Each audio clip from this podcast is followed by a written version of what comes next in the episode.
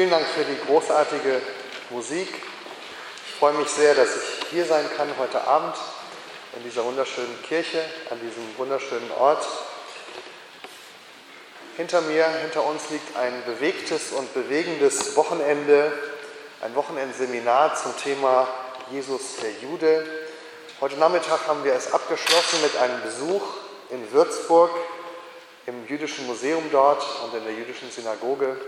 Wir sind nochmal eingetaucht, haben uns nochmal mit hineinnehmen lassen in das jüdische Leben in Würzburg, in Deutschland heute, das, was wichtig ist für den Glauben.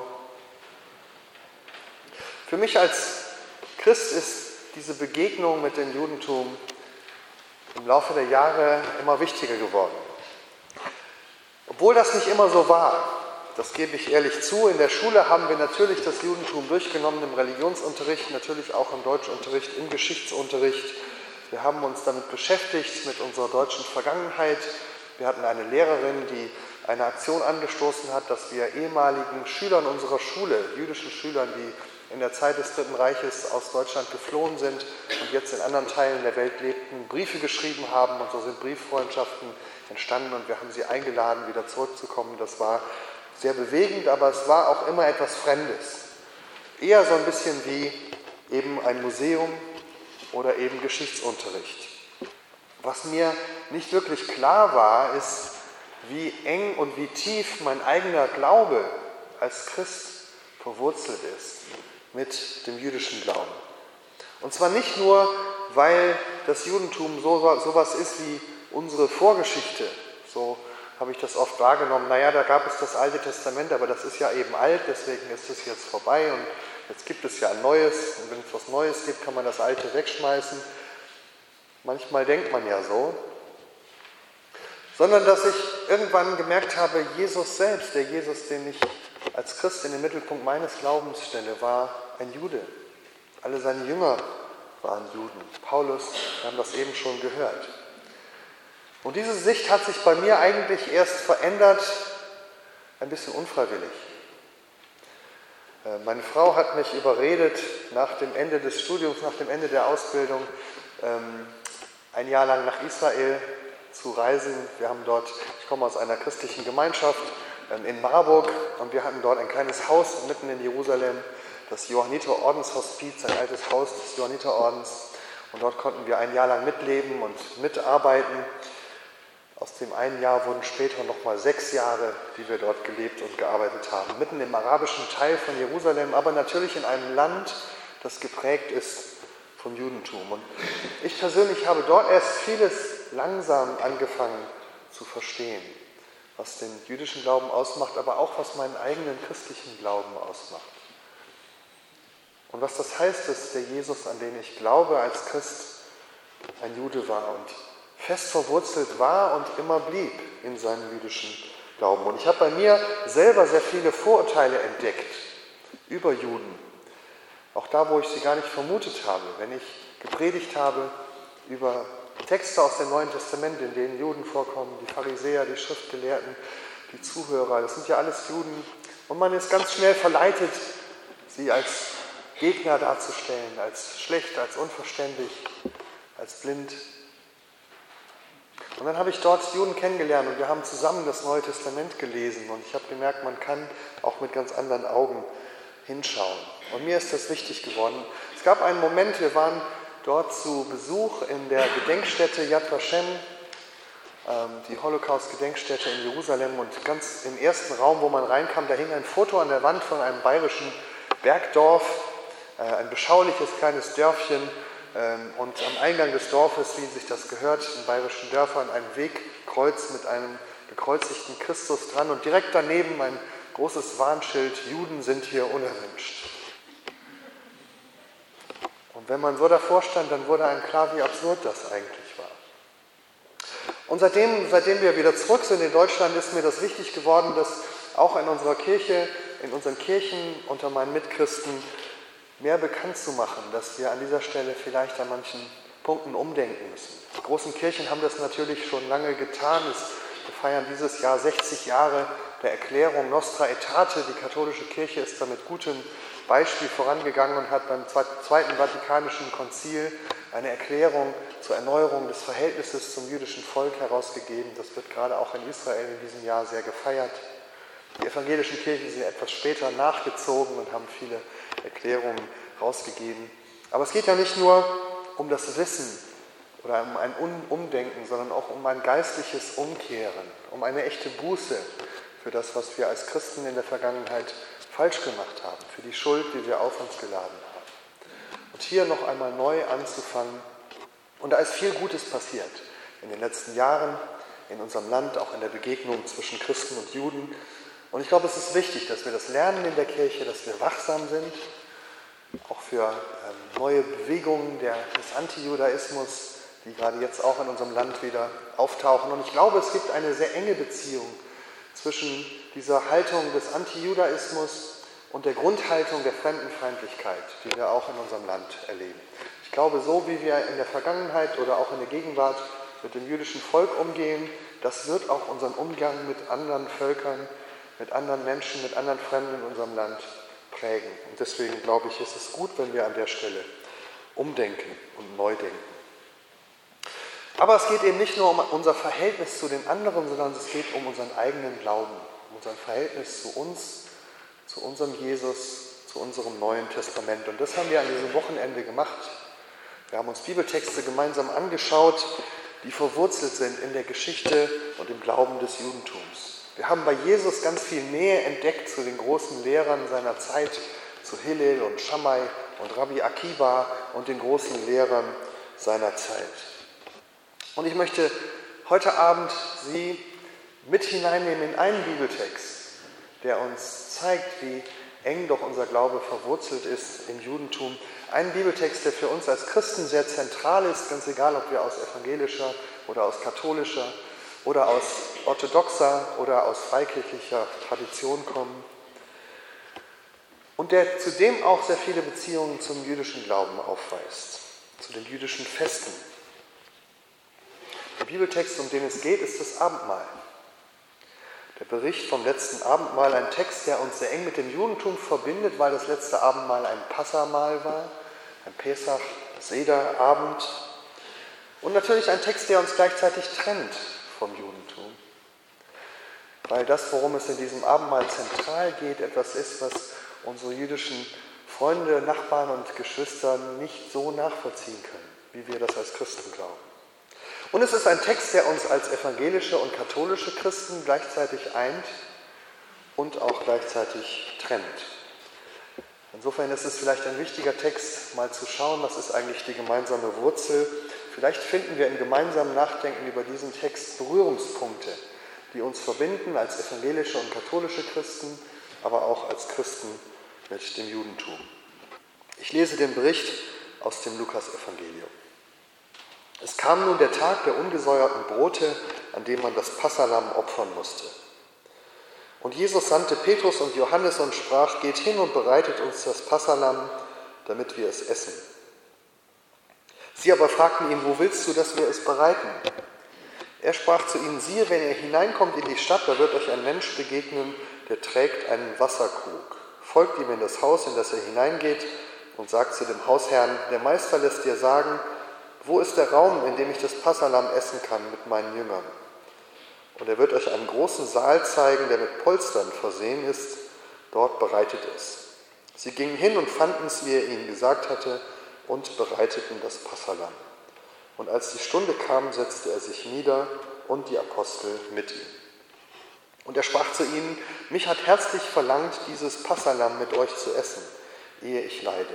Denn ich sage euch, dass ich es nicht mehr essen werde, bis es erfüllt wird im Reich Gottes. Und er nahm den Kelch, dankte und sprach, nehmt ihn und teilt ihn unter euch.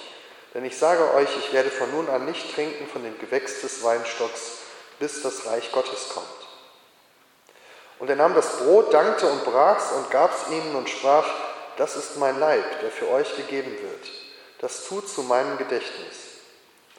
Desgleichen aber auch den Kelch nach dem Mahl und sprach, dieser Kelch ist der neue Bund in meinem Blut, das für euch vergossen wird. Ein sehr bekannter Text. Wir hören ihn immer wieder in unseren Gottesdiensten und Eucharistie feiern. Und das, was die meisten auch wissen, ist, dass dieser Text berichtet von einem jüdischen Festmahl, das Passamahl oder auf Hebräisch Pesach. Die Feier der Erinnerung an den Auszug des Volkes Israel aus Ägypten. Ein Fest der Freiheit, ein Fest, das geprägt ist von Dankbarkeit im Rückblick auf das Gute und Große, was Gott getan hat und gleichzeitig geprägt ist von Hoffnung im Ausblick auf die kommende Erlösung, auf die wir noch warten. Und wenn man diesen Bibeltext durchschaut, dann sieht man in vielen, vielen kleinen Details diesen jüdischen Hintergrund. Wenn man ihn kennt, entdeckt man ihn, wenn man ihn nicht kennt, überliest man ihn schnell. Natürlich das Passalam, was hier erwähnt wird, das geschlachtet wird, ist eine Erinnerung an das Lamm, das in Ägypten geschlachtet wurde und die Türpfosten, die bestrichen waren mit dem Blut dieses Lammes. Dort konnte der Tod keinen Eingang finden. Aber auch die, die Größe der Gruppe. Man feiert das Passafest im Haus, in einer Familie zum Beispiel oder wie hier im Kreis der Jünger. Sie müssen extra einen Raum suchen, der innerhalb der Stadt liegt, denn es gab damals die Regel, dass das Passafest immer innerhalb der Stadt Jerusalems gefeiert werden muss. Es gibt einen Kelch, über den der Segen gesprochen wird. Wir übersetzen das auf Deutsch. Er sagte Dank, daher kommt das Wort Eucharistie auch, im Griechischen Eucharistia. Eigentlich ist es ein hebräischer Tischsegen, der hier gesprochen wird, der Segen über den Kelch, Baruch Atah Adonai, Eloheinu melech haolam, Bore Pri Hagefen. Gepriesen sei es zu Herr, unser Gott, König der Welt, der die Frucht des Weinstocks geschaffen hat. Das ist mehr als nur Danke zu sagen. Das ist ein Lobpreis des Schöpfers. Und um Lobpreis geht es auch in diesem Fest, an dieser Stelle. Am Ende des Festes heißt es, sie gingen hinaus, als sie den Lobpreis gesungen hatten. Und auch das ist ein fester Bestandteil des Passamales. Am Ende singt man das große Hallel, die Psalmen 113 bis 118, als ein Fest des Lobpreises. Auch das Brot, das hochgehalten wird und das gedeutet wird, kommt aus dem Passafest. Man hält das Brot hoch und sagt, dies ist das Brot unseres Elends. Das erinnert uns an die Zeit in Ägypten. Und Jesus hebt das Brot hoch, aber er redet von einer anderen Bedeutung. Dazu aber später. Es gibt noch ein paar andere versteckte Details, zum Beispiel einen Raum mit Polstern. Warum braucht man einen Raum mit Polstern? Weil beim Passafest gesagt wird, bei allen anderen Nächten des Jahres, wenn wir abends essen, sitzen, äh, essen wir im Sitzen, aber bei diesem Fest essen wir im Liegen. Und sogar die Sklaven dürfen sich zu Tische legen, weil das ein Fest der Freiheit ist und freie Menschen liegen zu Tisch. Deswegen ein Raum mit, mit Polstern. Und schließlich gibt es das Wort, tut das zu meinem Gedächtnis. Das ist auch ein wichtiger Gedanke in der jüdischen Tradition, dass man sich erinnert an die Vergangenheit, aber nicht nur eine, eine, eine Erinnerung feiert, sondern durch das Erinnern kommt die Vergangenheit in die Gegenwart. Und das, was passiert ist, wird Teil von meinem Leben heute. Das heißt, beim Passafest soll sich jeder Jude so fühlen, als wäre er selber in Ägypten mit dabei gewesen. Es ist also nicht nur eine Erinnerungsfeier, sondern eine Vergegenwärtigung dessen, was passiert ist. Und das ist wichtig im Passafest und ich glaube, es ist genauso wichtig für uns im Abendmahl. Im Passafest schaut man zurück auf die geschehene Erlösung und man schaut nach vorne auf die kommende Erlösung. Und es ist ein Fest der Freude. Was heißt das, wenn wir das Abendmahl oder die Eucharistie feiern? Manchmal ist das ja so ein bisschen eine traurige Angelegenheit, weil wir an den Tod Christi denken. Aber vielleicht sollten wir das lernen vom jüdischen Passafest, dass es ein Fest der Freude und der Befreiung ist. Wir blicken voll Dankbarkeit zurück auf das, was Christus am Kreuz getan hat. Er selbst gibt dem Brot ja diese Bedeutung, das ist mein Leib, der für euch gegeben ist. Das ist mein Blut, das für euch vergossen ist. Und so können wir in Dankbarkeit und Freude zurückblicken auf das geschehene, die geschehene Tat der Erlösung und gleichzeitig voll Erwartung nach vorne blicken auf die noch kommende Errettung. Also, das Abendmahl wird geprägt vom Passafest, aber das ist nur der erste Schritt. Das ist vielleicht auch bekannt, aber wenn wir genauer hingucken, entdecken wir in diesem Bericht noch Spuren anderer Feste des Judentums. Sind Hinweise, die eigentlich gar nicht hierher gehören. Das ist so ein bisschen so, wenn man im Bild spricht, vielleicht, Sie haben einen Bericht von einer Weihnachtsfeier Sie sehen den geschmückten Weihnachtsbaum und plötzlich schauen sie genauer hin und da hängen kleine Osterhasen am Weihnachtsbaum. Und sie wundern sich, die gehören doch hier gar nicht hin. Und so ähnlich ist das in unserem Bibeltext. Man schaut genauer hin, zum Beispiel kurz bevor Jesus mit seinen Freunden das Abendmahl feiert, zieht er nach Jerusalem ein auf einem Esel. Und da heißt es, die Menschen hatten Palmzweige in der Hand und sie schwenkten sie und riefen Hosanna, Hosianna. Und wenn man in Jerusalem so gelebt hat und dann weiß man, einmal im Jahr passiert das, da laufen alle Leute mit Palmzweigen durch die Straßen und singen Hosianna, aber nicht am Passafest, sondern am Laubhüttenfest. Das ist im Herbst. Ein ganz anderes Fest, eine ganz andere Bedeutung. Und beim Laubhüttenfest denkt man an die Wüstenwanderung, daran, dass wir in dieser Welt unterwegs sind, aber vor allen Dingen blickt man nach vorne auf die kommende Heilszeit, die, die Zeit, wenn die Ströme des Lebens fließen werden in Fülle, man betet für Regen und man blickt nach vorne auf die Zeit des kommenden Messias. Ein ganz anderes Fest, was plötzlich hier mit hineinkommt. Und Jesus bringt das Laubhüttenfest ins Passafest hinein. Und man merkt, hier passiert nicht nur der Rückblick auf die Befreiung, sondern auch der Ausblick auf das Kommen des Messias. Das wird übrigens an manchen Stellen in den Evangelien angedeutet. Am Anfang des Johannesevangeliums heißt es, Gott wurde ein Mensch und wohnte unter uns. Aber eigentlich das Wort, was da steht, ist, er schlug seine Laubhütte auf in unserer Mitte. Gott nahm Wohnung unter uns. Das ist so ein bisschen so, als ob man an Weihnachten oder an Ostern Weihnachtslieder singt. Ja, also zwei Feste kommen hier zusammen. Ein Ausblick auf die messianische Heilszeit. Und jetzt gehen wir noch einen Schritt weiter. Wir kommen mit Jesus an den Tisch, wo er mit seinen Jüngern feiert.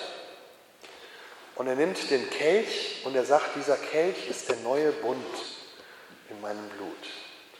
Und wieder wundert man sich als jüdischer Leser und Hörer, was hat denn der Bund hier zu suchen? Den Bund feiern wir nicht am Passafest, den Bund feiern wir doch am Pfingstfest. Das ist im Frühsommer, 50 Tage nach dem Passafest. Warum? Weil der Bund geschlossen wurde am Sinai. Das Volk Israel war 50 Tage unterwegs beim Auszug aus Ägypten, bis sie am Sinai ankamen und dort schloss Gott einen Bund mit ihnen.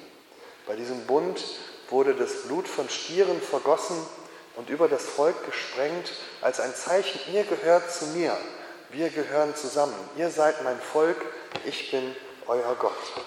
Und das feiert man eigentlich an Pfingsten. Aber Jesus holt auch dieses Fest hinein in diesen Abend. Und jetzt haben wir schon drei Feste. Das Fest der Befreiung und Erlösung, das Fest des Ausblicks auf das Kommen des Messias und das Fest des Bundes, den Gott mit seinem Volk schließt. Und wir merken plötzlich, wir werden hineingenommen in diese Bundesgeschichte Gottes mit Israel. Und dann geht es noch einen Satz weiter. Jesus sagt, tut das. Dieses Blut des Bundes wird vergossen für euch und für viele zur Vergebung der Sünden. Und wieder haben wir hier Worte, die hier gar nicht hingehören. Das Passafest ist kein Fest der Sündenvergebung. Die Lämmer am Passafest werden nicht geschlachtet für die Vergebung der Sünden. Dieser Satz, die Vergebung der Sünden, gehört zu einem anderen Fest, noch ein Fest. Nämlich ist es eigentlich der Satz, der gesagt wird am großen Versöhnungstag, Yom Kippurim im Herbst. Da geht es darum, dass Gott die Sünden seines Volkes vergibt, weil ein sogenannter Sündenbock geopfert wird. Und es scheint so, als ob Jesus auch dieses Fest hineinholen möchte, in diesen Abend, in diese Feier, in dieses Fest. Vier, die wichtigsten vier Feste im jüdischen Kalender. Die vier Feste, die Gottes großen Weg mit Israel zeichnen und sie alle kommen zusammen im Leben dieses Jesus aus Nazareth. Und er macht deutlich, in seiner Person werden wir mit hineingenommen in die ganze Geschichte Gottes mit seinem Volk, in alle Wohltaten und Heilstaten, die er an Israel getan hat. Und wir können dankbar daran teilhaben. An der Erlösung und Befreiung, an der Hoffnung auf die messianische Heilszeit, an den Bund, in den wir hineingenommen werden als Volk Gottes und auch an der Vergebung der Sünden.